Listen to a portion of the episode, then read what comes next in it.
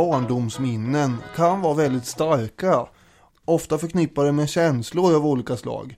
Ibland hänger de ihop med stora händelser i samhället som verkar omskakande också för de vuxna runt omkring. Jag minns hur de pratade intensivt och allvarligt om saker som man själv bara förstod var viktigt på något sätt. Till exempel att Tyskland skulle förenas igen, vad nu det betydde. Eller det där konstiga ordet existera som man hörde på tv runt jul 1991 hela tiden. Det var Sovjet som inte längre existerade, vad nu det betydde. För mig var Sovjet ett bra hockeylag som tydligen också hade slutat existera. En sak som jag kommer ihåg att jag faktiskt förstod eh, fast jag bara var sju år, det var ju att tjuvar, de ska sitta i fängelse. Men ibland så rymde de och befann sig ute bland oss andra och kunde vara farliga. Somliga rymde oftare än andra. 1988 hade den beryktade och rumänske bankrånaren Johan Ursut med hjälp av en pistolattrapp gjord av en A4-perm hotat sig ut från Norrköpingsanstalten. Samma år, bara några månader senare, gjorde han en ny och mer spektakulär kreativ rymning från Hallanstalten. Och det var den rymningen jag minns att min dagmamma och de andra vuxna runt henne pratade om. Och i sitt barnhuvud tänkte man hela tiden att rymlingen skulle dyka upp eh, bakom nästa hörn. Eh, det var ju så att den lille nätte Ursut hade genom att smeta in huvudet i smör lyckats klämma sig ut genom ett litet hål på 17 x 49 cm och sen firat sig ner med hjälp av lakan. En klassisk rymning. De kommande två åren rymde han två gånger till, bland annat med skottlossning mot polis på Mariatorget i Stockholm som följd. Han fick de svenska säkerhetsfängelserna att framstå som om de var utrustade med svängdörrar. Ursut var en brottsling som eh, borde sitta bakom lås och bom. Och idag kommer vi prata om både brottslingar och om krigsfångar som på olika raffinerade vis listat ut sätt för att ta sig ur sin fångenskap. Idag handlar historiepodden om flykter.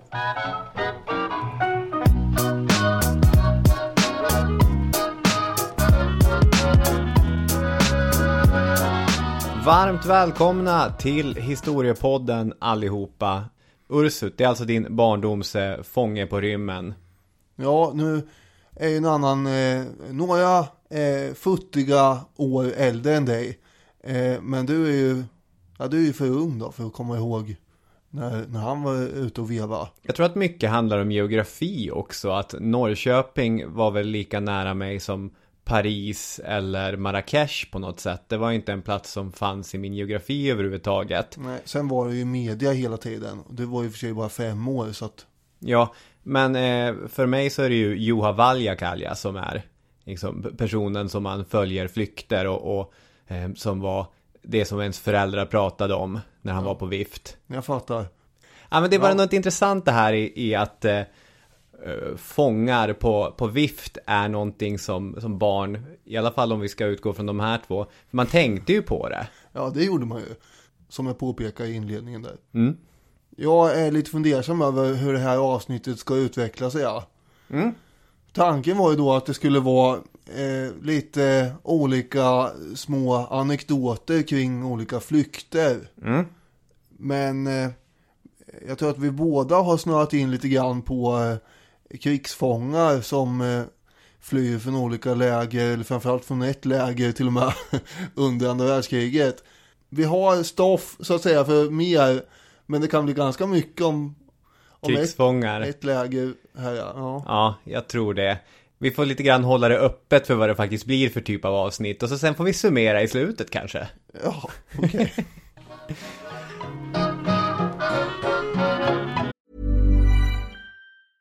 I'm Sandra, and I'm just the professional your small business was looking for. But you didn't hire me because you didn't use LinkedIn jobs. LinkedIn has professionals you can't find anywhere else, including those who aren't actively looking for a new job but might be open to the perfect role, like me. In a given month, over 70% of LinkedIn users don't visit other leading job sites. So if you're not looking on LinkedIn, you'll miss out on great candidates like Sandra. Start hiring professionals like a professional. Post your free job on linkedin.com/people today. Ready to pop the question? The jewelers at BlueNile.com have got sparkle down to a science with beautiful lab grown diamonds worthy of your most brilliant moments. Their lab grown diamonds are independently graded and guaranteed identical to natural diamonds, and they're ready to ship to your door. Go to Bluenile.com and use promo code LISTEN to get $50 off your purchase of $500 or more. That's code LISTEN at Bluenile.com for $50 off. Bluenile.com code LISTEN. Hey, it's Danny Pellegrino from Everything Iconic. Ready to upgrade your style game without blowing your budget? Check out Quince. They've got all the good stuff shirts and polos, activewear, and fine leather goods, all at 50 to 80% less than other high end brands. And the best part? They're all about safe, ethical, and responsible manufacturing. Get that luxury vibe without the luxury price tag. Hit up quince.com slash upgrade for free shipping and 365 day returns on your next order. That's quince.com slash upgrade.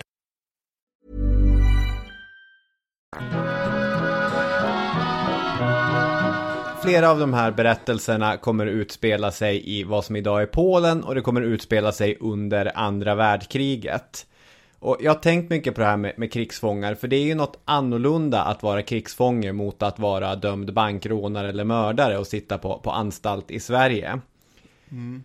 Ganska långt tillbaka i historien, jag har läst på i olika uppslagsverk att redan på 1600-talet så började det växa fram i Europa en sorts uppfattning om vad man kan och inte kan göra med soldater som har fångatagits i, i krigssituationer. Men de här kommer ju formaliseras under 1900-talet ett antal gånger genom olika Genèvekonventioner.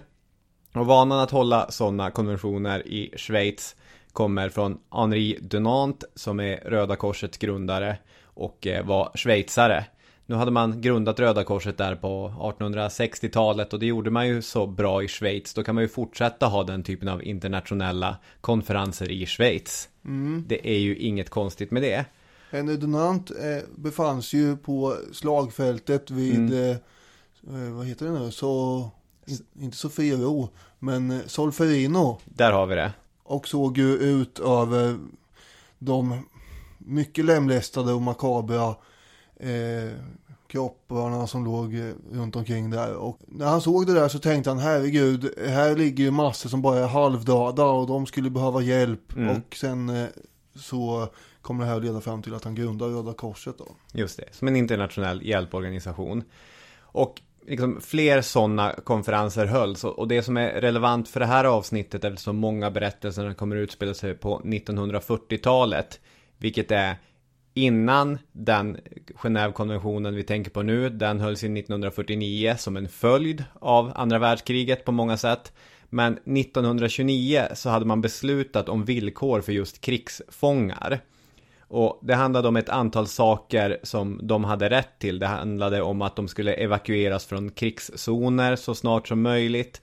Men ganska mycket var också villkor för deras fångenskap. Vilken rätt till sjukvård en krigsfånge hade. Vilken rätt till eh, religion, sin religion en krigsfånge faktiskt hade. Ehm, vad man kunde tvinga en officerare till, vilken typ av arbete man kunde tvinga sol meniga soldater att göra och den typen av, av, grejer. Nu hade inte alla länder skrivit under eller ratificerat det här dokumentet, vilket också kommer bli relevant under andra världskriget. Japan till exempel stod utanför det här avtalet och Japan utmärker sig också under andra världskriget för sin extremt inhumana behandling av krigsfångar. Mm, verkligen det, är, det här är ju en klyscha i historiepodden men det här kanske vi återvänder till någon gång i framtiden. Ja, för det var nära att eh, det ramlade in lite flykter från japanska fångläger i det här avsnittet med. Men det kommer nog inte bli nu för att det blir tillräckligt mycket annat. Nej. Så det kan vi återkomma till kanske. Ja. Och det finns ju fullt med berättelser om, om de här lägren där fångar svältes eller man halshöggs eller liknande. Där fanns det ju akuta behov att faktiskt försöka fly. Ja. Tyskarna däremot hade under Weimartiden skrivit under avtalet och faktiskt ratificerat det 1934 så att det borde ju då ha gjorts av nazistiska pennor. Och nu ska man verkligen inte påstå att eh, det faktum att man hade skrivit under den här konventionen gav judiska krigsfångar någon säkerhet. Utan det är ganska enkelt att hitta exempel på sådana som skickades till koncentrationsläger. Det finns också eh, enstaka läger för krigsfångar som mer eller mindre har koncentrationslika drag. Men i många fall vilket är relevant för att måla upp den bild som det här avsnittet delvis kommer att eh, utspela sig i, så behandlades tillfångatagna soldater från till exempel Storbritannien och eh, samväldet i stort i enlighet med konventionen. Officerare tvingades inte att arbeta. Det kriteriet fylldes.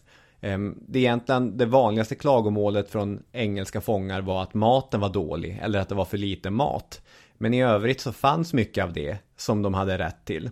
Och det fängelse som i alla fall två av de här flykterna kommer ske från heter Stalag Luft 3. Ett eh, fängelse som tyska Luftwaffe drev och som var avsett för att hålla krigsfångar från flygvapnet. Det är väl mer av ett krigsfångläger än ett fängelse. För då tänker man sig Ja, ju det. ett singsång som björnligan sticker ifrån. Just det. Ja, det är nog bra att kalla det krigsfångläger i alla fall. Närmsta staden heter Sagan och vi befinner oss ungefär 20 mil ifrån Berlin. eh, I det som idag är Polen. Men ganska nära gränsen där. Google föreslår att det skulle ta ungefär två och en halv timme om vi skulle åka bil från Berlin till platsen för det här krigsfånglägret. Är det här det nya? Att vi anger hur lång tid saker och ting tar med bil mellan olika platser. Ja, men det är väl ett utmärkt sätt, eller utmärkt, men det är väl ett sätt att förhålla sig på kartan. Ja, Många har varit i Berlin, många har kört bil två och en halv timme, då vet ni ungefär distanserna. just det. I alla fall, i det här lägret, Stalag Luft 3, så fanns alltså en större mängd mer eller mindre sysslolösa fångar från flygvapnet, eller sysslolösa och sysslolösa. För i enlighet med sånt här reglemente så fanns det bibliotek, ett ganska omfattande bibliotek där man kunde studera, lära sig saker, bedriva tiden och också tillgång till aktiviteter. Det fanns stora volleybollplaner, och vissa dagar i veckan kom det dit representanter från olika organisationer som hade med sig redskap som man kunde idrotta och liknande. Det var ju tänkt att de skulle bedriva tiden i väntan på att kriget tog slut. Och det här Stalag Luft 3 då, det är ju som sagt piloter som sitter där från Royal Air Force framförallt. Och då är det ju så att det har ingått andra piloter än brittiska piloter i Royal Air Force, bland annat amerikaner och ja, norrmän också och polacker och alla möjliga egentligen som har anslutit sig till eh, eh, Royal Air Force eh, som frivilliga. Exakt, vi kommer stöta på ett antal sådana personer. Men antingen kommer de från det brittiska samväldet eller så har de kanske kommit från ett ockuperat land och flytt till England för att flyga. Just det. Och tyskarna de har alltså försökt konstruera ett eh, rymningssäkert läger här minsann. Det är byggt då på mjuk sand. Vissa baracker är ju byggda på pålar för att undvika tunnelbyggen och sådär. Alla baracker ligger ganska långt in från eh, de obligatoriska taggtrådsstängslen.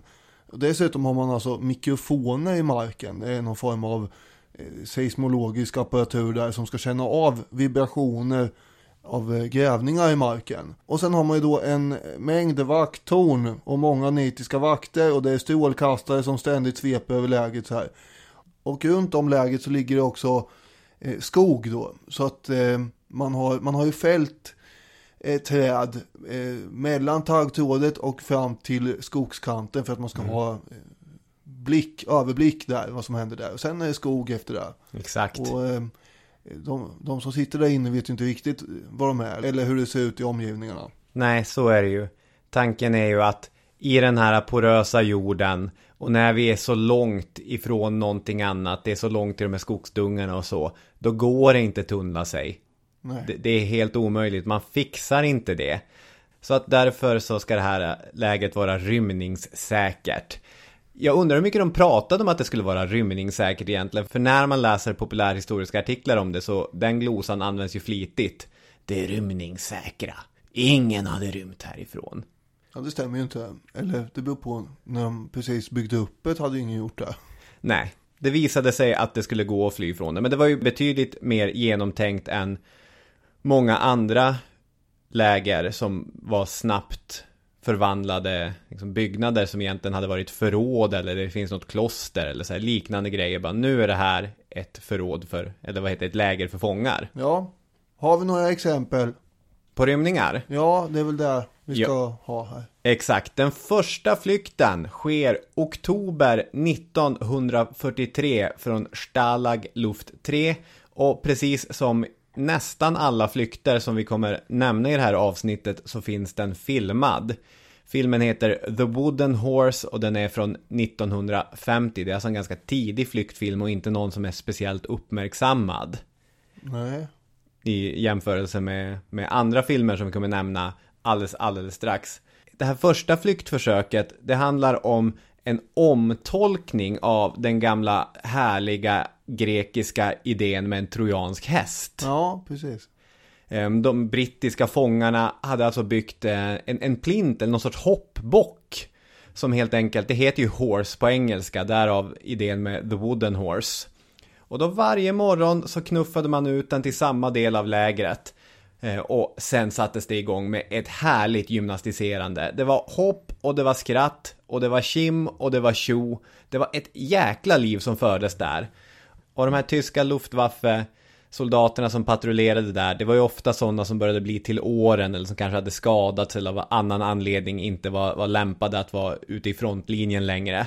Som fick göra lite sådana pass.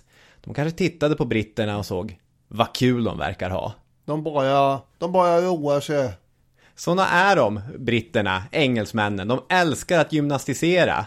Lever för atletiska utmaningar. Das macht Spaß, skrockade tyskarna ovetandes om att den här hästen, den är i sanning en trojansk häst. Ja, för i den så sitter ju en rackare och gräver för fullt. Exakt.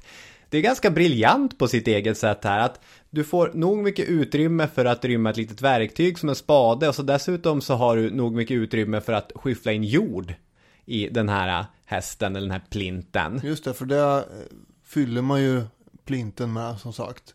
Och sen har man väl en eh, träskiva som man lägger ovanpå hålet när man sen flyttar bort hästen.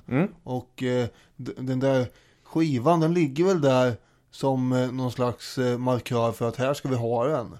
Mm, exakt. Men att de inte lyfte på den bara någon gång.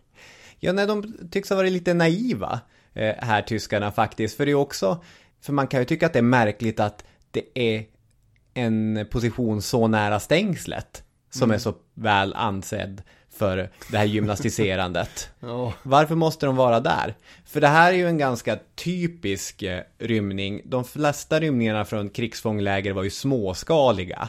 Och här har vi alltså tre fångar. Det är två stycken som gymnastiserar medan den tredje gräver. Och det är en ganska grund tunnel där man helt enkelt sticker upp rör genom marken för att kunna andas. Och gymnastiserandet, det är då ett sätt att störa de här seismologiska mikrofonerna. ja. Jag tror att det var fler eh, fångar som hjälpte till och hoppade där och, och förde oväsen. Även om de visste att eh, vi kanske inte kan ta oss ut här. Men man hjälpte varandra liksom. Mm. Men det var inte ovanligt med småskaliga operationer. Nej, Och det är en löjtnant Michael Codner, en annan löjtnant Eric Williams och en tredje löjtnant Oliver Philpott som fick ihop den här korta tunneln.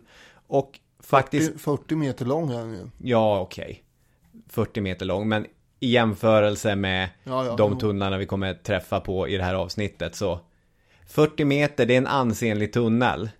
Den är helt okej. Det är en helt okej tunnel. Och Vad de tar hade- sig... Vad hade William King sagt? Men jag tror att William King, här ser vi äntligen, det här är alltså en historiepodden-favorit, det är Ada Lovelace, make som hela tiden kände sig intelligent, underlägsen sin briljanta fru och tyckte om att beställa tunnelbyggen på sina ägor. Det här har vi tjatat om nu i flera år. Dyker jag nu upp här och där. Ja, Senast för några veckor sedan ju. Men jag menar, här hittar vi ju äntligen, det här är ju rätt plats för William King. Han hade ju varit som handen i handsken. Ja, åtminstone att beställa de här tunnlarna. Sen vet jag inte om han hade velat utföra så mycket grävande själv. Vem vet? En adelsman på 1840-talet. Ja, ja, men han gillar i alla fall tunnlarna. De här tre tar sig ut och som jag förstår det så lyckas alla tre återvända till England också. Ja, via Sverige. Ja, det var ju en ganska vanlig flyktväg när man flydde från de här tysk-polska delarna. Det finns ju egentligen två saker som är intressant med, med den storyn. Dels att eh, när vi kommer till berättelsen om lägret som man inte kunde fly från så har folk faktiskt flytt från det. Men det är också ganska kul att det nästan är en trojansk häst som de flyr med. Ja, Det är inte rakt av samma sak. Det är inte så att tyskarna tar den där äh, plinten och säger vilken fin gåva och lämnar den utanför lägret. Det hade ju varit perfekt men det är nog nära för att vara en bra story. Ja, absolut. Men det flyktförsök som eh, vi ska ta upp nu är ju betydligt mer storskaligt och mer känt skulle jag vilja säga. Eh, och eh, det är ju 600 fångar inblandade i det.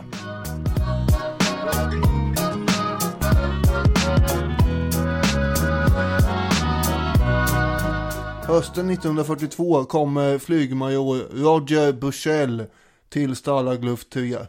Och han har ju då varit fånge sedan 1940 och precis som många andra har han ägnat sig åt att fundera hela tiden på hur han ska kunna rymma. Får man dra lite fakta om, Roger Bushell? Ja, det är det jag håller på med här, Ja. hör du väl? Men liksom lite, lite äldre biografi.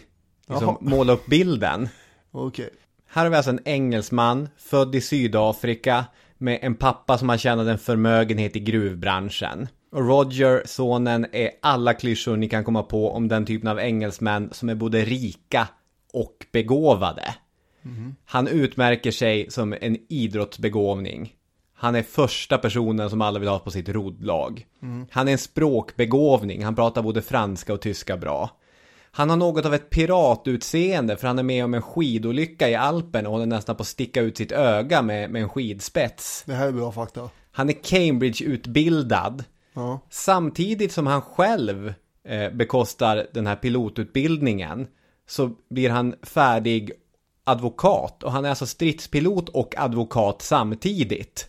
Och han blir redan under Dunkirk i maj 1940 nedskjuten och liksom ärkekrigsfången, en veteranrymmare.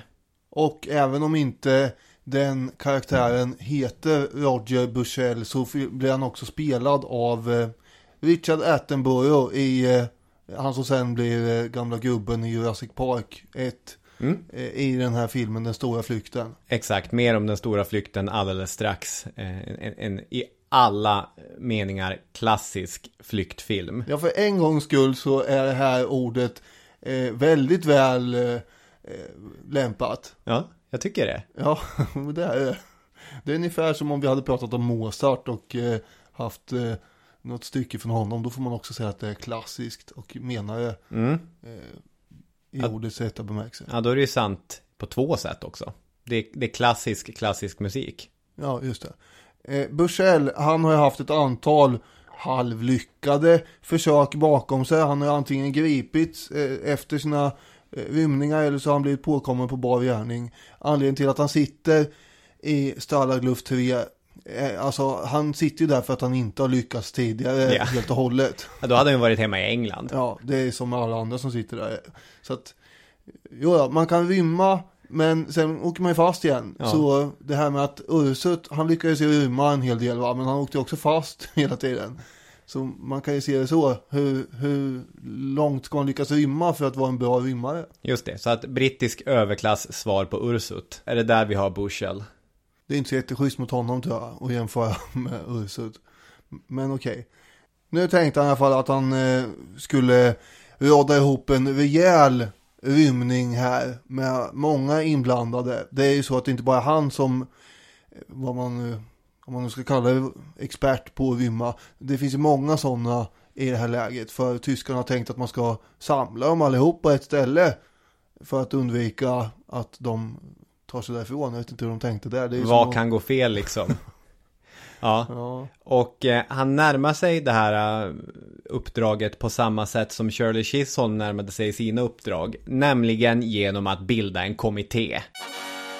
ja, Och på kommitténs första möte så citeras Bushell från en annan som överlevde här. Han heter Alan Burgess och skrev en bok The Longest Tunnel.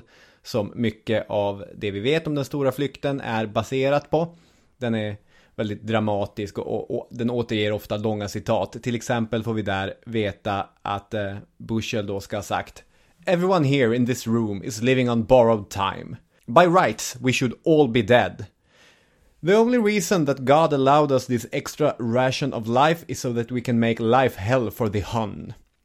In North Compound, we are concentrating our efforts on completing and escaping through one master tunnel. No private enterprise tunnels allowed. Three bloody deep, bloody long tunnels uh, will be dug. Tom, Dick, and Harry. One will succeed. And now I will have my tea. Ungefär så. va? Ja. Eh, eh, man ska alltså bygga tre långa tunnlar som heter Dick, Harry och Tom.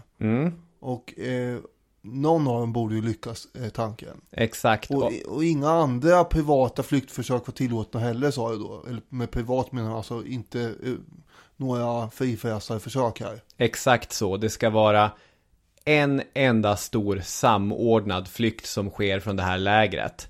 Och han säger också någonting i stil med att eh, det finns en enda anledning att vi alla fortfarande lever och det är för att göra livet svårt för hunden. Ja, just det.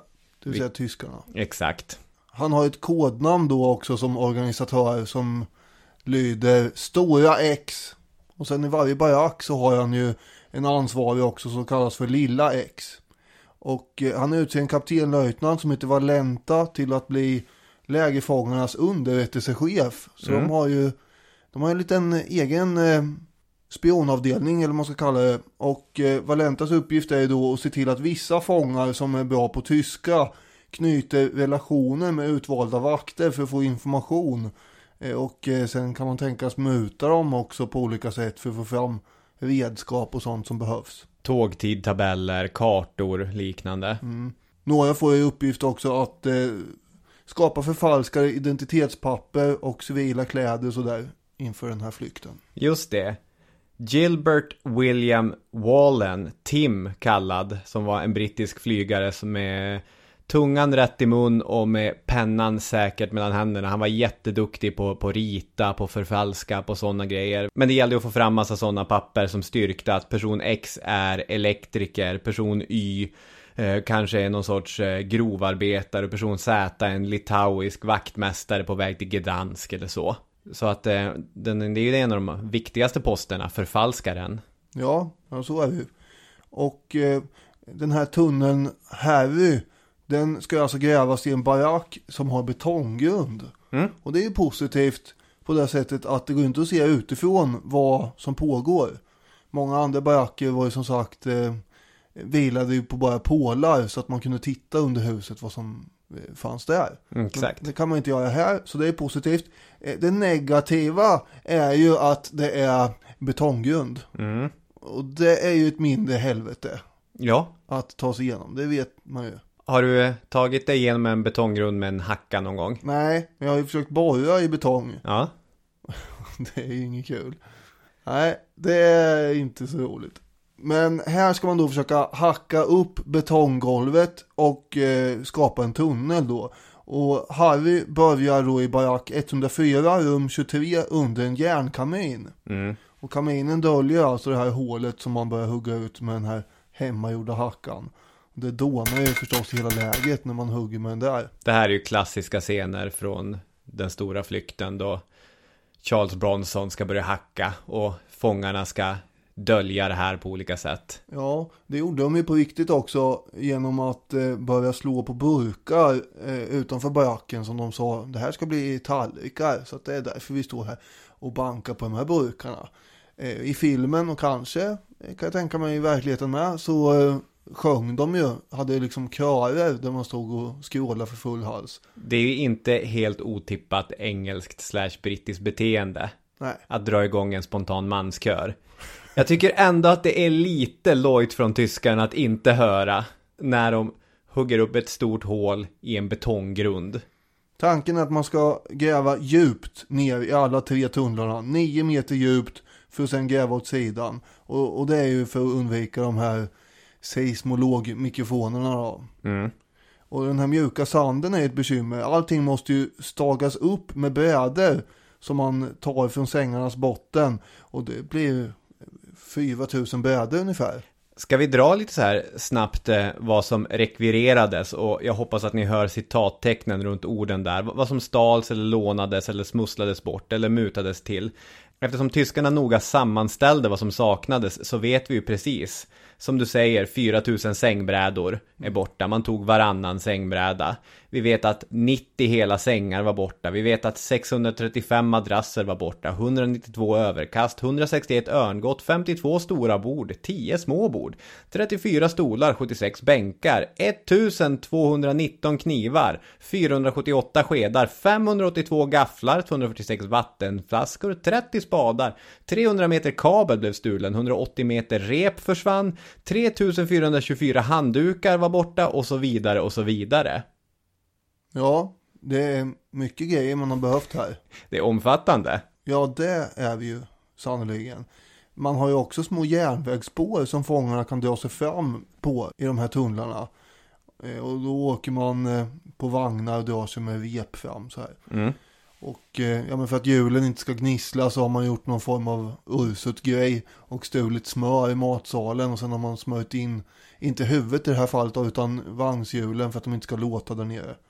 Och sen har ju någon lyckats konstruera fläktar, eh, en sån här luftpump Mm. som ger bättre luft i gångarna. Ja, bättre luft, det är väl en livsnödvändighet om du är 9 meter ner i marken och har grävt 50-60 meter. Det kan inte vara supermycket luft där och andas. Det ger luft, det var det jag menade. Ja, Vid ett tillfälle så rasar ju den här tunneln Dick in också och de som är längst fram lyckas ju med mycket stor möda eh, ta sig ut. Man får ju slita ut dem med de här ihoprasade jordmassorna. Och, eh, och för att bli av med den här sanden också. Hur, hur beter man sig då egentligen? men för det är ju det stora problemet. Alltså, att bygga tre tunnlar var ju väldigt, väldigt så här omfattande. Jag tror ingen hade gjort en, en sån överväldigande arbetsinsats. Och, och där ingick det ju att eh, man helt enkelt bettade på att om tyskarna hittar en eller till och med två av tunnlarna så kommer de tänka det här är allting. Det kan inte finnas ännu en tunnel. Men när man bygger tre stycken jättedjupa, jättelånga tunnlar, då får man ju väldigt mycket sand och jord att ha att göra med. Och lösningen på det här som de framförallt använder, det är ju att eh, använda så kallade pingviner. De har alltså fångar som inuti sina byxor har speciella säckar sydda. De ska då fylla dem där med jord i baracken och så sen ska de gå ut och så ska de släppa ut den där jorden på marken. Portionera ut det lite lämpligt här och var ja. Exakt, och De går ju eh, ganska eh, knasigt med en sån här vaggande gång då. därav pingviner ja. Just det. Absolut. Men det blir ju enormt många sådana här resor för pingviner och väldigt mycket jord att göra sig av med. Ett sätt som de kommer på är ju att eh, varför inte anlägga små trädgårdar? Lite rabatter utanför eh, barackerna. Då har, kan vi ju dumpa jorden där och då är det ju helt naturligt att vi är jordiga och att då kommer det inte märkas så mycket. Att använda gardening för att blåsa nazister, det tycker jag känns extremt engelskt. Det, det är verkligen, det ska de ha. Ja. Men eh, en viktig sak är att slutligen kommer ju en av de här tunnlarna, den som du pratade om, Dick, som hade rasat ihop också. De kommer ju överge den. Eftersom dess tilltänkta slutmål kommer bli en del av det expanderade Stalagluf 3. Så att den gick inte att använda längre. Och då blir ju den en väldigt användbar plats att dumpa jord och att använda som förråd. Men det här var ju den största utmaningen, för de blev ju påkomna ibland, pingvinerna. Ja, till exempel så blir ju en pingvin påkommen en dag när han släpper ut sand och då slutar ju det med att vakterna stormar in och rotar runt i de här barackerna för att leta efter de här misstänkta tunnlarna. Och det är vid ett sånt tillfälle som eh, tunneln Tom avslöjas. September 1943. 79 meter lång och Bushell hade ju planerat att den skulle kunna användas om bara ett par veckor. Mm. Det här är ett stort bakslag att den nu är borta. Eh, Det måste vara tungt. Ja, verkligen. Det är en psykologisk smäll. De, eh, tyskarna fyller den med dynamit och spränger igen den.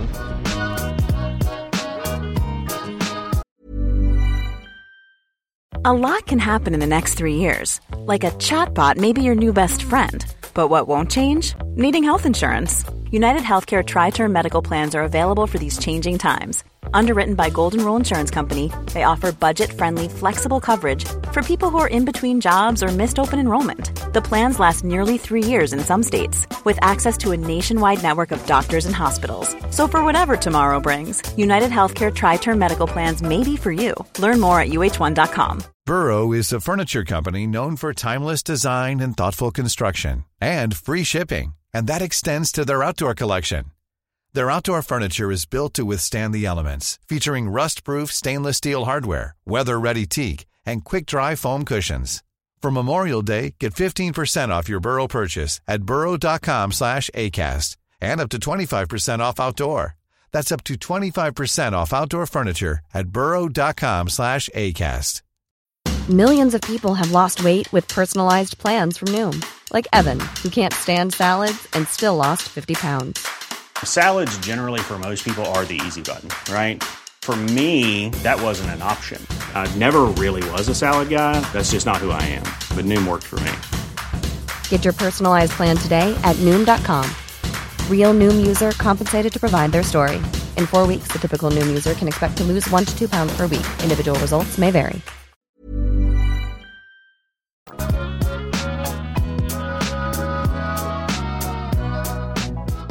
Vi framme vid vårvintern 1944 i mars. Ja, exakt. För efter det att eh, Tom hade hittats och sprängt, då hade de tagit ett uppehåll.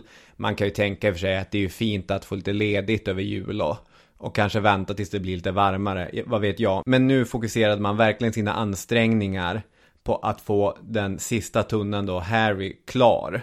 Ja, och det är ju i början av mars som man eh, anser att nu är vi nog eh, klara här. Man börjar gräva uppåt i slutet av tunneln och det är ganska svårt att gräva uppåt för att ja, tyngdlagen gör ju att det kommer mycket jord och skit i ansiktet va.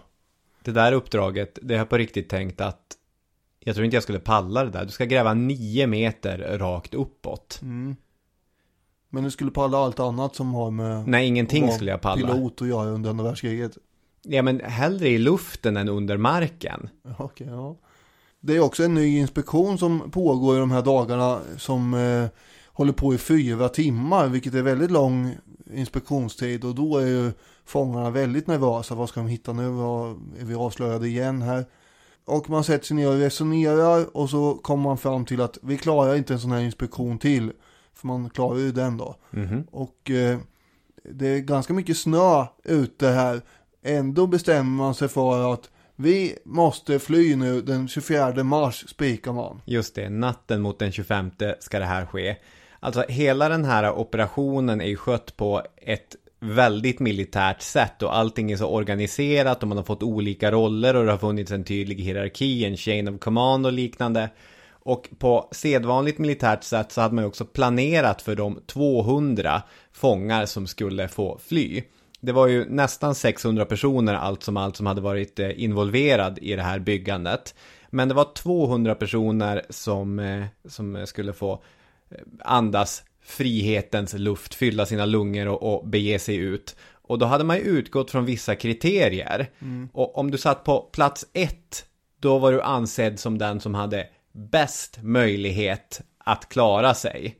Att eh, helt enkelt ta sig till England eller ta sig till något annat fritt land. Om du var satt på plats 200, då hade du kanske inte så hög sannolikhet. Men i alla fall bättre än de 400 stackarna som inte fick vara med och försöka. De två grejerna som man gick på var språkkompetens och tidigare erfarenhet från rymningar framför allt. Och flyktaspiranterna här, de får ju sina identitetshandlingar, civila kläder, pengar får man, kompass, karta och sen eh, utrustad också med olika typer av berättelser om vad man är för person då. Exakt. eh, som man ska dra när man blir frågad ute i samhället. Och under kvällen den 24 så samlas ju alla de här aktuella fångarna i barack 104 och eh, runt kvart i nio på kvällen så börjar man krypa ner i tunneln som snart fylls av folk och då blir det, det blir mycket folk där nere i den där tunneln. Och det blir visst mankemang med att få loss toppen av tunnelutgången ju. Och eh, till slut så är den som är eh, där uppe och gräver som heter Lester Ball. Han, han lyckas ju få loss det där till slut och känner hur kall luft sipprar in och så kan han snart se stjärnorna på himlen.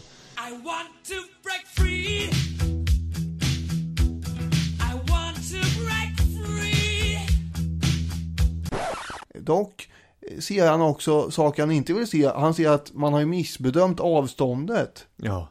Alltså det här är ju snopet. När man har grävt 104 meter, grävt under, vad är det, lägets sjukhus, under taggtråden, under allting, så är man några meter kort Ja. från skogens skydd. Den ligger alltså inte alls innanför skogsbrynet utan tre meter därifrån. Och bara 15 meter från taggtrådsstängslet. Mm.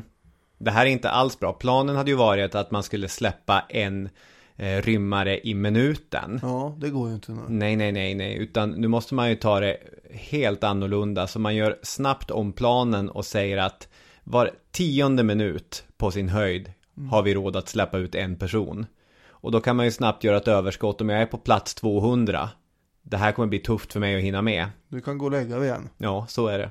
Innan morgonen så hinner man få ut 76 fångar i alla fall som eh, tar sig upp i hålet, kryper in i skogen och ut på den tyska landsbygden. Mm. När tyskarna då inser vad som pågår då drar man ju snabbt igång ett enormt maskineri för att spåra upp de här nedrans rymlingarna. Och enligt nazisterna så engagerar man ju en och en halv miljon tyskar i att leta efter de här krigsfångarna. Eh, Många fångar dök ju upp på samma tågstation också i sina förklädnader och sådär. Mm. Ja, så var det ju. Men eh, i alla fall några av de här tågen hann ju gå innan eh, det här upptäcktes. Det är fem i fem som nummer 77 upptäcks. Och ett intressant faktum över hur väl den här tunneln är dold att även efter att tyskarna vet att det finns en tunnel så har de jättesvårt att hitta den inne i lägret. I och med att den är så väl dold under den här betongplattan under kaminen och så. Utan det är till sist när man hör ljud från fångar som hade blivit kvar i tunneln och som, jag vet inte, börjar få panik eller så, vill, ut som man lyckas komma fram till vart den är. Inte ens med hundar lyckades man direkt hitta den. Nej. Den här fördröjningen i lägret med jakt efter tunnel är också nyttig för det innebär att det hundratalet som inte lyckades fly kan göra sig av med sina falska papper och sin utrustning och annat som skulle kunna hållas mot dem. Om vi pausar där och gör en, en liten kort passus innan vi tar oss i mål med de här 76 rymmarna som nu har sprungit iväg i, i natten. Vad ska hända med dem? Då kan vi landa i det här, nu har vi redan sagt det flera gånger i avsnittet, men det här har gjorts odödligt genom The Great Escape från 1963. Jag har inte gått tillbaka och lyssnat på avsnittet, för det är ett av våra första och jag vet inte. Men alltså, visst pratar jag om den stora flykten i vårt avsnitt Historia på vita duken? Och du har inte ens tänkt på det, gör du säkert. Det kanske är någon lyssnare som vill eh, ge en recension på Nej. eh, vad, vad, hur var Robin i eh, det här avsnitt 33 eller 32 eller vad det kan vara. Om Ja. eh, eh, historia på vita duken. Jag kommer inte ihåg någonting annat än att du, eh, du pratade om höstlegender. Ja, det är vad jag kommer ihåg med. eh, I princip. Jag vet inte riktigt vad du säger om eh, den stora flykten där då. Nej, för jag håller det öppet om att jag har pratat om flera av de sakerna som jag ska säga nu. Det må vara hänt. En film från 1963 med Steve McQueen i huvudrollen som heter The Great Escape, Den stora flykten. Oh, den, den såg jag på massor när jag var liten också och tänkte att den, jag tänkte ska man trycka in den någonstans här. Men sen gjorde jag inte det. Men den var jag jättefascinerad av. Det är alltså 1943 och ett stort tyskt fångläger som är specialbyggt för att hålla alla utbrytarkungar instängda. Och och då är det manligt kamratskap när de här 250 flyktingarna ska, eh, fångarna ska slussas ut och de bygger långa tunnlar och Steve McQueen åker motorcykel och Det är ett himla tunnelbyggande hela tiden. ja, och det är ju vilka skådisar det är. Det är James Garner och Charles Bronson är med som väldigt Ja, jag kommer mystiska inte ihåg karaktär. namn här kan jag säga. Men, Men, men i, i alla fall så, dessutom är den här snygga Technicolor-färgen från 60-talet. Och jag tror den säger mer om 60-talet än den faktiskt någonsin sa om andra världskriget. Och det är också de här tyska nazisterna som We are talking like this.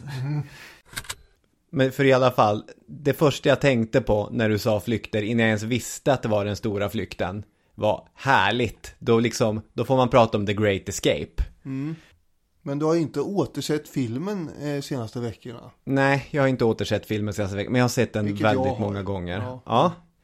Ehm, jag sa säkert det i det avsnittet, men att jag hade en ganska intensiv Steve McQueen-period när jag var kanske 17, 18, 19 år gammal. Det är gulligt. Ja, visst är det lite gulligt ändå. SVT hade en vecka då de visade sju Steve McQueen-filmer, en Steve McQueen-film varje kväll. Så att det var Bullet, och det var Sju vågade livet, och det var Papillon, och det var eh, The Great Escape, inte minst. Steve McQueen är ju både 60 och 70-talets coolaste person. Det är, det är svårt att ha åsikter om det, och i filmgenren... Det är svårt att ha åsikter om det. Man kan väl tycka tvärtom. Vadå, att Att han- han, att han inte är den största under 60 och 70-talet. Det låter som att det här är ungefär som att eh, jorden snurrar runt sin egen axel. Säkert. Ja, men om vi säger så här att, för- jag, jag kommer med, absolut, men jag tänker komma med två påståenden. Och det är att Steve McQueen är den coolaste 60 och 70-talsskådisen och att Steve McQueen är kung i genren escape movies. Och om någon vill argumentera mot det och säkert bolla upp Clint Eastwood, kanske som ett motsvar på båda, så gå in på Facebook-sidan och skriver.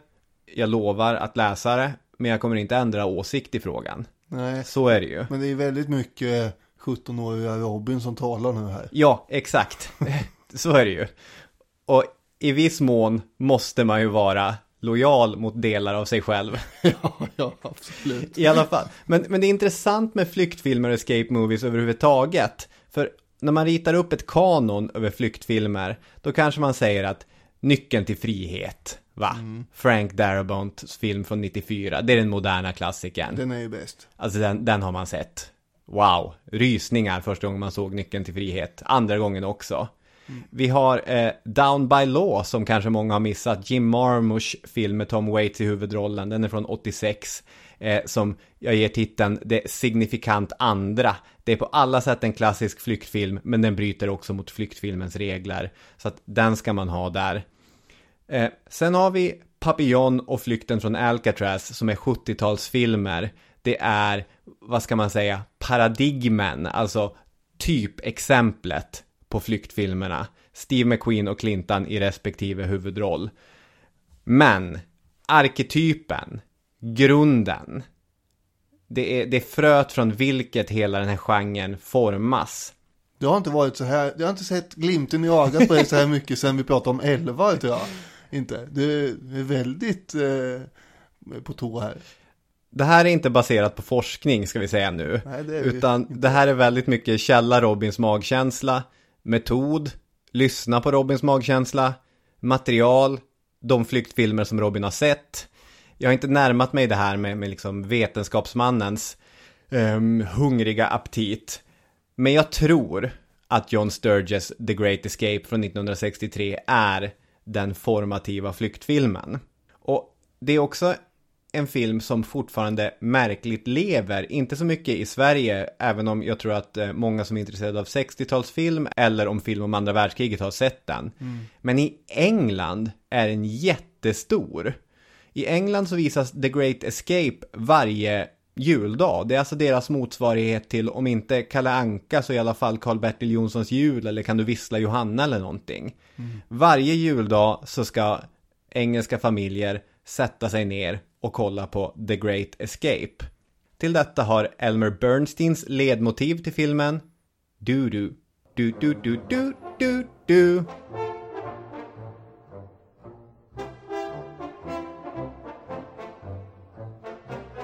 och så vidare. Eh, den brukar spelas inför landskampen när det engelska herrlandslaget ska gå ut till drabbning. Det har alltså varit en förebådande ljudkuliss för de här eviga misslyckandena. Harry Kane som tar hörnor, Stuart Pearce som missar straffar. Allt det till ljudet av Ja. The Great Escapes ledmotiv. Det borde ju betinga eh, vissa eh, obehagskänslor inför den här filmen snarare. Ja, absolut, man tycker det.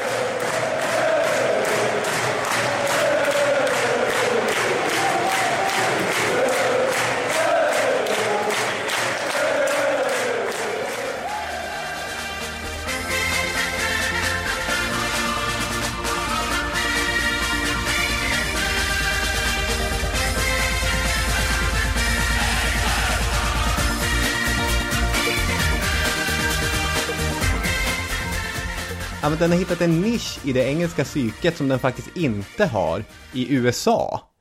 Utan den lever på ett annat sätt i England än vad den gör i USA, vilket är intressant.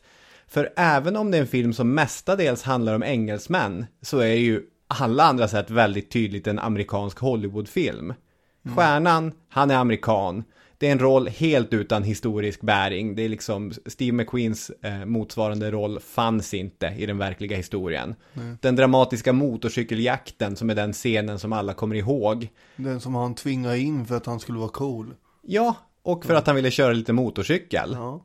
Och det var inte fel intvingat, det är det som folk kommer ihåg, att Steve McQueen kör motorcykel över de tysk-polska kullarna. Ja, visst, visst, visst. Men det är det som gör filmen odödlig. Är det bara det? Ah, Okej, det kanske inte bara det. Men det är en sak som folk minns i alla fall. Jag läste en av The Guardians filmkritiker, Phil Hode, som eh, han skrev en text där han filosoferade kring varför The Great Escape har det här arvet i England. Och då poängterar han att det är en av de sista filmerna i den här första stora cykeln av andra världskrigets filmer. Mm.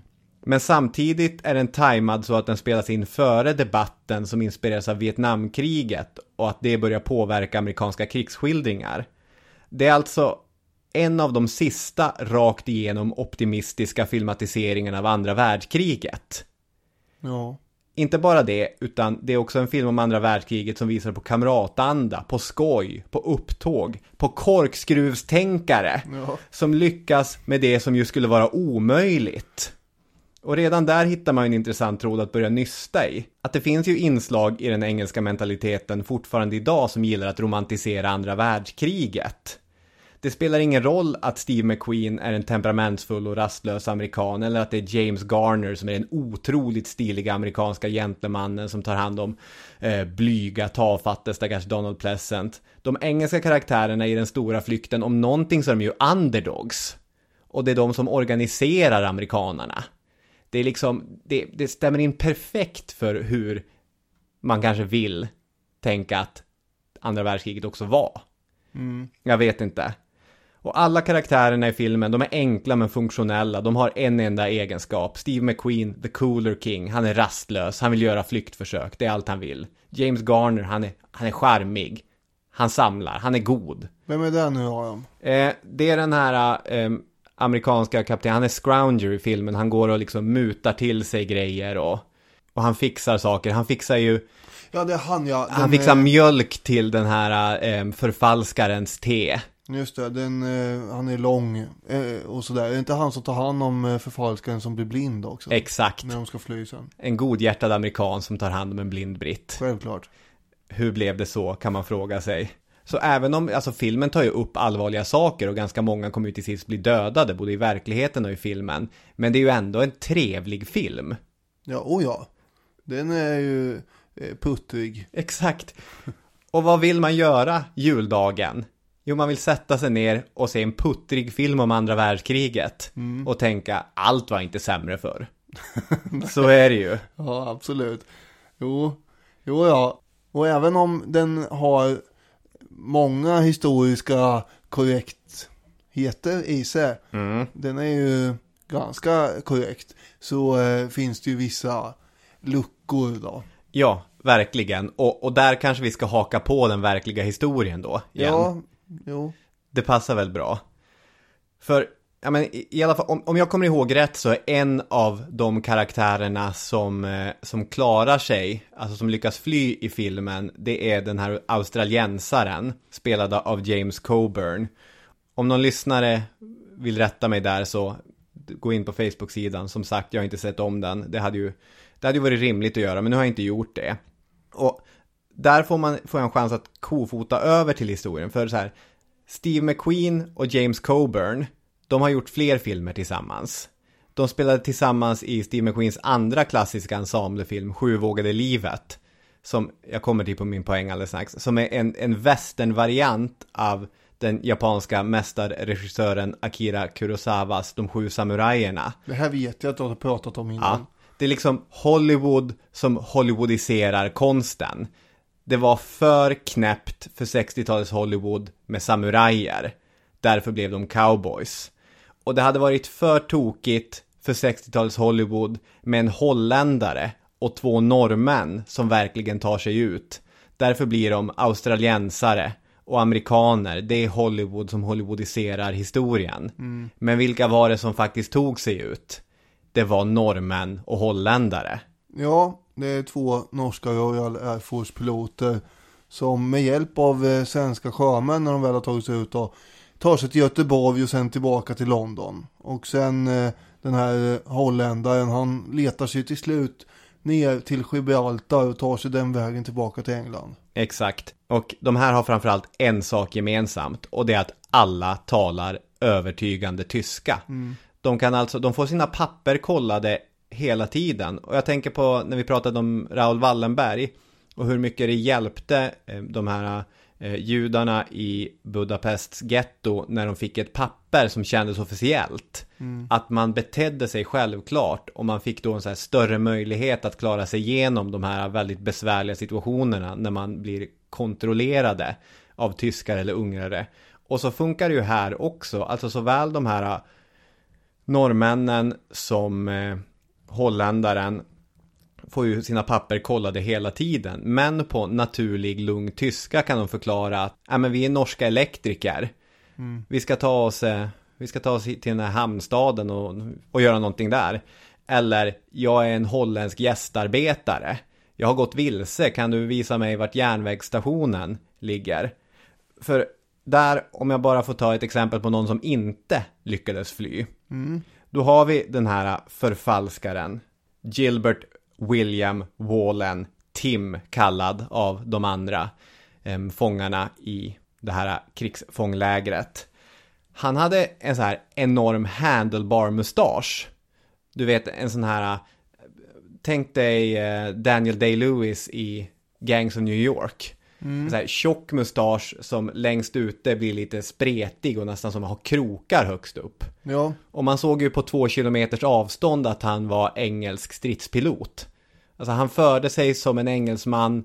Han, allt med honom skrek Jag är engelsman. ja, Så han fick ju raka av sig den där mustaschen natten före rymningen. För helt plötsligt så ska han föreställa att han är fransk arbetare just det. i Då- Tyskland. Då, kan man inte gå runt med den där under snoken. Nej, precis. Och dessutom när du blir kontrollerad av någon sorts militärpolis på en järnvägsstation eller av bara en konduktör på, på ett tåg, då måste du kunna föra dig på ett naturligt sätt. Jag började tänka jättemycket på den här scenen i Inglourious Basterds, Quentin Tarantinos andra världskrigsfilm, där Brad Pitt spelar en väldigt amerikansk amerikan. Och vid ett tillfälle så måste de ju gå undercover på en fest som italienare. Och då är den här tysken, SS-officeren spelad av, av Christoph Waltz, som glider fram över rummet och börjar prata tyska med de här amerikanernas kontakt. Hon ska ju vara någon sorts filmstjärna. Eh, och han börjar ställa henne mot väggen. Hur har du skadat foten? Ja, jag har klättrat i berg, säger hon. Oj, det är konstigt. När hände det här? Ja, igår. Ja, vad är det för berg i Paris du har fallit ner från? Och sen helt plötsligt så vänder han sig mot eh, de här tre amerikanerna då och frågar Och vilka är de här härliga gentlemännen? Och hon börjar förklara, ja men det här är tre stycken italienska filmare Vi har den här begåvade regissören och hans två kameraassistenter Varpå Christoph Waltz byter till italienska och börjar tilltala dem på klingande vacker italienska. Och först säger Brad Pitt Buongiorno. Och efter det här långa utbytet är han tyst och säger Grazie.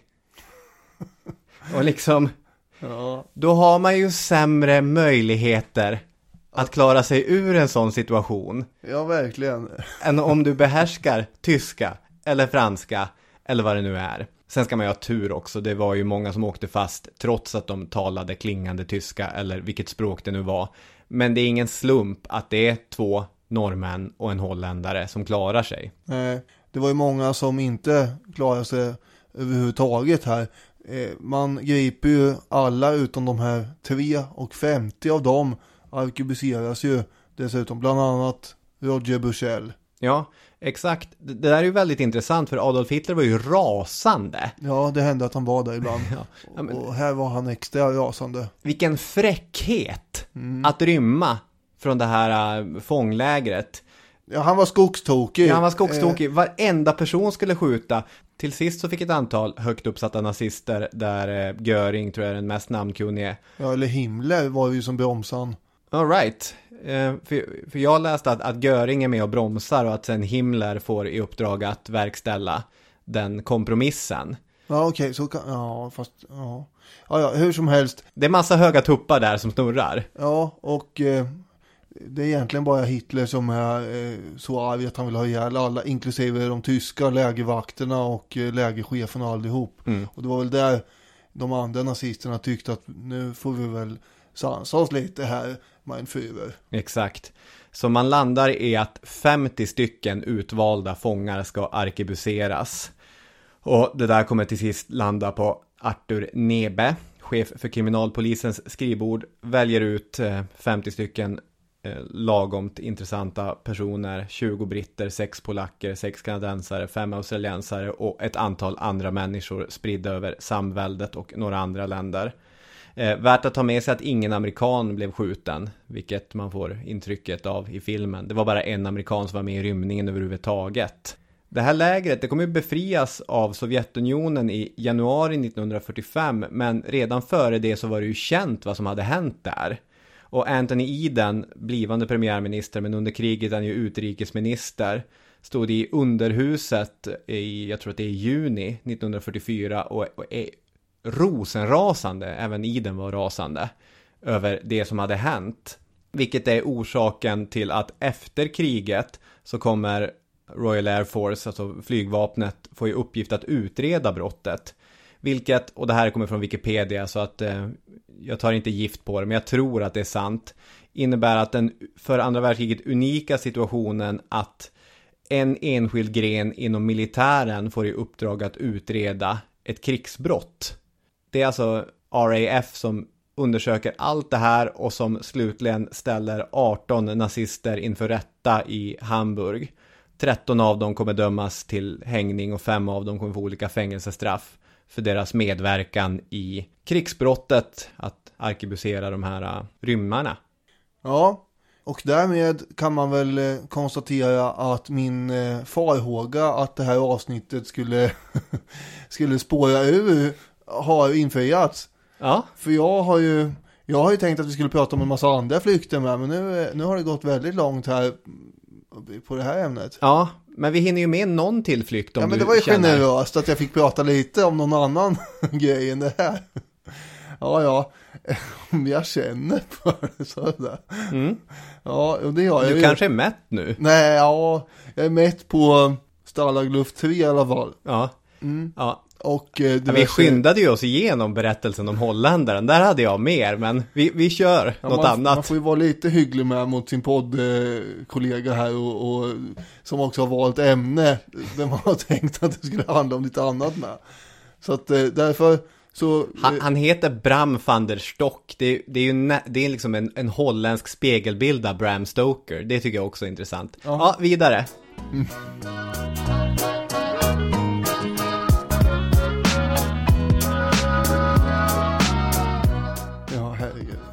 Ja, då eh, har jag tagit emot facklan här och eh, fortsätter löpturen längs, eh, så att säga, fängelsetunnlarna. Ja.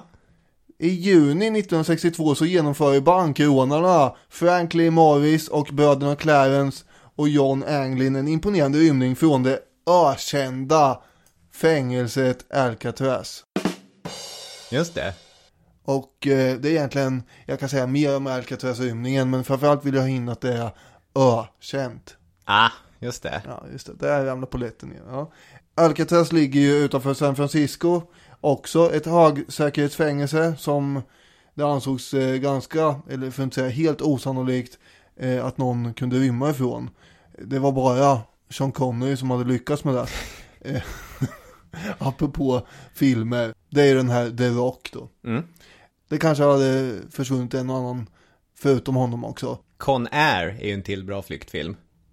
Ja fast där kraschar de ju med ett flygplan väl? Ja, men de är ju fångar som rymmer i en plan. Absolut, men det är ingen i, i ett plan. Ja. De har ju ingen plan. Men de har ett plan. Just det. Ja, äh, förlåt. Nu spår jag bara ur det här. Anglinbröderna, de har ju gripits för bankrån då 1956 och 1960 så eh, flyttas de då till Alcatraz. Och eftersom de, eh, de har envisats med att rymma hela tiden från, från olika fängelser som de har blivit satta på. Det är därför de hamnar på Alcatraz då. Eh, och i nio månader så har då Morris och de här Anglin-bröderna och ytterligare en fånge som faktiskt med har hjälpt till med det här projektet men som blir kvar. Eh, de har eh, hållit på och planerat det här. Nio månader, det låter som de, de har fått fram den här flykten på något Så sätt. är det ju. Eh, och de har ju då med hjälp av skedar, skruvmejslar och så vidare grävt och utvidgat ett hål i en ventilationstrumma som finns under handfatet i deras celler. Mm. Betongväggarna här har ju börjat vittra sönder av fukt, vilket har gjort det mer lättarbetat än en vanlig betong så att säga. Det var ju det som var lite grann problemet med Alcatraz också, att eh, Även om det, det, det ligger på en ö, det är fullt med vatten runt omkring så är det svårt att fly ifrån så. Men saltvattnet gör ju att eh, byggnadens fasad och allt runt omkring tar ju skada av det här vattnet och fukten. Det är också därför man sen på 60-talet stängde ner hela härligheten. För att det blir för dyrt att renovera. Just det, det är mer värt som turistattraktion än som faktiskt fängelse. Ja, det verkar ju som att man tyckte det, ja. Eh, hålet eh, var inte större än en skokartong. Och eh, apropå urset då, så klämmer man sig igenom där. Eh, och man hade också dolt det med en perm och en eh, tobaksask. Mm. Hade man smort in huvudet med smör? Nej, man hade ju inte det, men man eh, hade i alla fall, han använde ju en perm för att göra en pistolattrapp också. Mm. Så det var en perm med i det här fallet med, fast på ett annat sätt. Eh, Och sen då för att dölja grävljudet så har man ju turats om att spela dragspel på kvällarna, för det fick man göra då en stund. Och det påminner ju också om de här i den stora flykten som, som sjöng och bankade på burkar och grejer. Vi börjar känna igen vissa tekniker. På morgonen den 12 juni så är det en fångvaktare som går i rond och han ser då att John Anglin ligger och sover i sin säng där. Så försöker han få honom att vakna, sparkar till sängen och då rullar huvudet i sängen ner från sängen. Eh, det är ju så att en del av den här mycket välplanerade rymningen är nämligen att de har ju tillverkat papier-maché-huvuden av tidningspapper, tvål och grus och eget avklippt hår som de har satt fast. Så det ska se ut som att de ligger och sover i sängen. Ja, Det är ju kreativt. ja verkligen. Och upptäckten här sätter igång ett intensivt letande efter de här fångarna. Men fångarna, de är redan långt borta från ön vid det här laget och de har ju då klämt sig igenom den här ventilationskanalen eh, till fängelsetaket.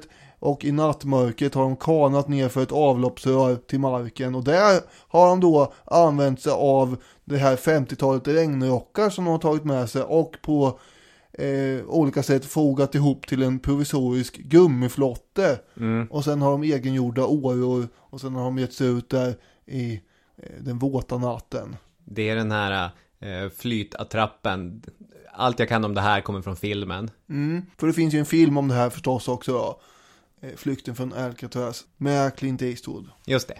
Det är Clintan som flyr från Alcatraz. Det är helt naturligt. Hur som helst så eh, söker man ju förstås efter de här fångarna eh, och hittar dem inte. Men man hittar den här gummiflotten ligga och guppa i land. Och eh, det är ju oklart alltjämt vad som hände med de här ledarna. En del påstår då att vattnet var ju ganska lugnt den här natten så det använder de som tror att de har klarat sig som argument. Att ja men det var ju lugnt och stilla där va så de kunde nog paddla i land. Och andra menar ju att de här strömmarna måste ha fört bort dem ändå så att de drunknar i havet och så. Men sen finns det ju släktingar och familj till bröderna Anglin som, som är säkra på att de överlevde och tog sig till Sydamerika. Och någon släkting ska ju på dödsbädden också ha sagt att han hade kontakt med dem under de första 20 åren efter rymningen och sådär. Och 1992 fick ju också släktingar ett kort från en vän till familjen där två män fanns på bilden som påstås vara bröderna Anglin i Brasilien. Jag tycker det känns som att det är ganska sannolikt att de kanske klarar sig, de här. Ja, men då kan jag inta den andra positionen att, att jag är skeptisk. Ja. Jaha, hur så då? men jag tänker att vi täcker upp det bra då. Ja, men jag tänkte att du skulle ha något argument för det här med. Ja, Nej, det har jag inte. Jag har inte satt mig in i ärendet. Nej just det, det har jag hållit på med den stora flykten bara. Ja. Men då kan vi raskt gå vidare till nästa. Mhm. Eh, nämligen Frank Abagnale. Och apropå film så har vi då Frank Abagnale som spelas av Leonardo DiCaprio i Catch Me If You Can. Mm.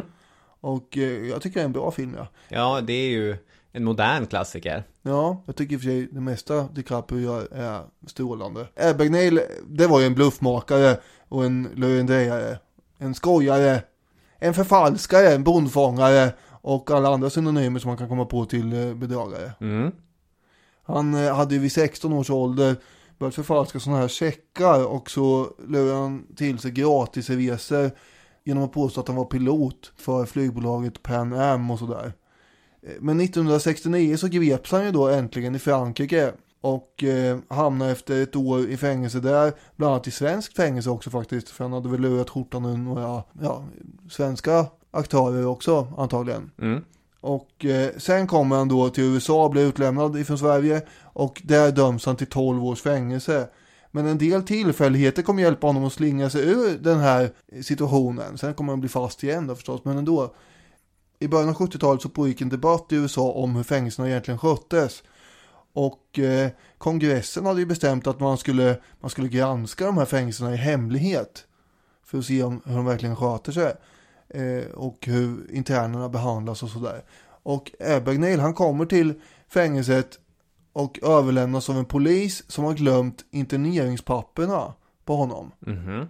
Och vakterna anar då att Abagnale kanske är en inspektör. Och därför får han väldigt delikat mat och blir nästan uppassad där och får en massa förmåner. För de tänker att ja, han är en sån där kongressinspektör, det gäller att passa sig. Just på det här fängelset där dit han skickas också så hade ju några eh, fått sparken och sådär för att eh, de hade betett sig illa och så. Så de var ju lite oroliga. Och eh, genom en kvinnlig vän som var journalist så lyckades han också få tag på ett visitkort från en riktig fängelseinspektör. Och dessutom ett förfalskat FBI-visitkort. Och Abagnale han kan ju snacka va. Eh, han eh, lyckas ju slå i de här vakterna att eh, de här misstankarna de har stämmer. Han är minsann en inspektör. Och visar upp de här visitkorten som han har fått insmugglade av den här eh, kvinnliga eh, kompisen. Och eh, så säger han åt dem att eh, ni borde ringa den här FBI-agenten som, eh, som ni har på visitkortet här. För att det, det är de som har skickat hit mig. Och då ringer de ju och kommer ju till en telefonkiosk i eh, ett köpcenter. Där hans kvinnliga kompis svarar. Och hon säger ju att ja, jag är en FBI-agent och ni har den där inspektören där. Och sen lyckas då Abagnale få till att han ska få träffa den här FBI-agenten utanför fängelset i en bil. Och det tar ju inte många sekunder innan den där bilen rivstartar och åker iväg. Och så var han ute. Det är ju ändå spektakulärt. Ja, det är en lite annan variant på rymning. Ja, eh, bedragarvarianten. Mm. Sen sys han ju in igen då förstås. Men det här är ju en hal jävel. Han behövde bara sitta i fyra år istället för de där tolv. Och 1980 så eh, skrivs ju den här eh, självbiografin, den är spökskriven i och för sig, men Catch Me If You Can. Och 2002 kom ju filmen med samma namn. När man googlar Frank Abagnale och hur han ser ut idag så får man fram en 72-årig konsult i påkostade kostymer och ett obehagligt stort leende. Eh, Det är ju ett sånt där leende som säger ungefär eh, Hej, mig kan du inte lita på men jag ser i alla fall väldigt glad ut under tiden jag lurar det. Jag fattar. Ja, eh, han inger inte så mycket förtroende tycker inte jag på de där bilderna. Men det är också för att man vet vem det är kanske. Man tänker att han, han slutar inte att luras efter att han kommer ut. Jag tänker så här att om Frank Abagnale ringer dig så tar det ju 10 minuter. inte ens 10, innan jag fem är minuter. Grundlurad av någon anledning. Så är det, så har du ju smält som smör i solsken. Klart Frank ska ha hand om mina pengar. Ja, det är klart. Han, han har ju fixat det här för alla andra. Det säger han ju själv. Ja, och sen kan jag berätta att vi eh, inte kommer prata om humanisten Hugo Grotius som eh, rymde i en eh, bokkista. Han var inlåst på ett slott. Mm. Eh, för att han hade fel eh, eh, filosofiska idéer och sådär bland annat. Eh, och vi kommer inte heller prata om Alistair Cram, en, en eh, skotsk löjtnant som eh, rymde stup i kvarten från tyskarna från olika fångläger. Just det, han är kanske den som har flest rymningar, om inte alltid bäst rymningar på sitt record. Ja, det är mer än 20 i alla fall. Men jag tycker att avsnittet har tickat på så långt ändå så att eh, vi får avstå från de här. Sen får vi väl prata om det Och även kan man tänka sig andra flykter som eh, ja, men, eh, flykten till Varennes med Ludvig XVI. Han kanske dyker upp i något annat sammanhang i och för sig, den, just den flykten då. Mm. Men vi har ju också de här banditerna Butch Cassidy och Sundance Kid. Ja, det är ju en klassisk story. Ja, och det finns också en film om för Ja. övrigt med Robert Redford. eh, eller de här stackars eh, krigsfångarna i japanska läger. Så det finns ju material för ett eh, avsnitt som kanske heter Flykter 2 eller något i alla fall. Så är det ju. Det är ju alltid fint med en uppföljare, framförallt när man pratar mycket om filmer. Ja, Jag kom på eh, en till så här klassisk flyktfilm som kanske borde varit med när jag drog eh, flyktfilmens historia. Det är ju Cool Hand Luke med Paul Newman va? På tal om Robert Redford. Och skojare. I alla fall, då kanske vi är i mål där. vad bra att du fick in ytterligare en film som eh, väldigt få under eh, 50 har sett. Flyktfilmscirkeln. Kanske kommer nästa år, vad vet vi? Ja, okej. Nu tycker jag att vi rymmer härifrån. Så är det. Ett spretigt men härligt avsnitt det här. Ha en jättefin vecka. Ha det bra hörni. Eh, tack så mycket. Hej! Hej hej.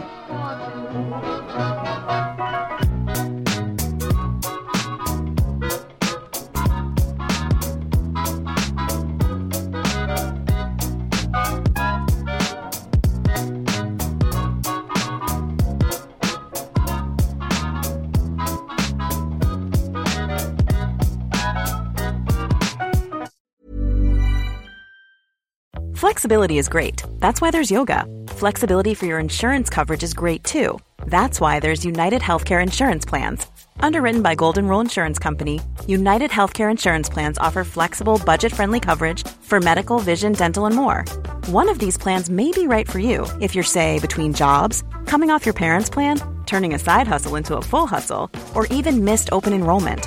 Want more flexibility? Find out more about United Healthcare Insurance Plans at uh1.com.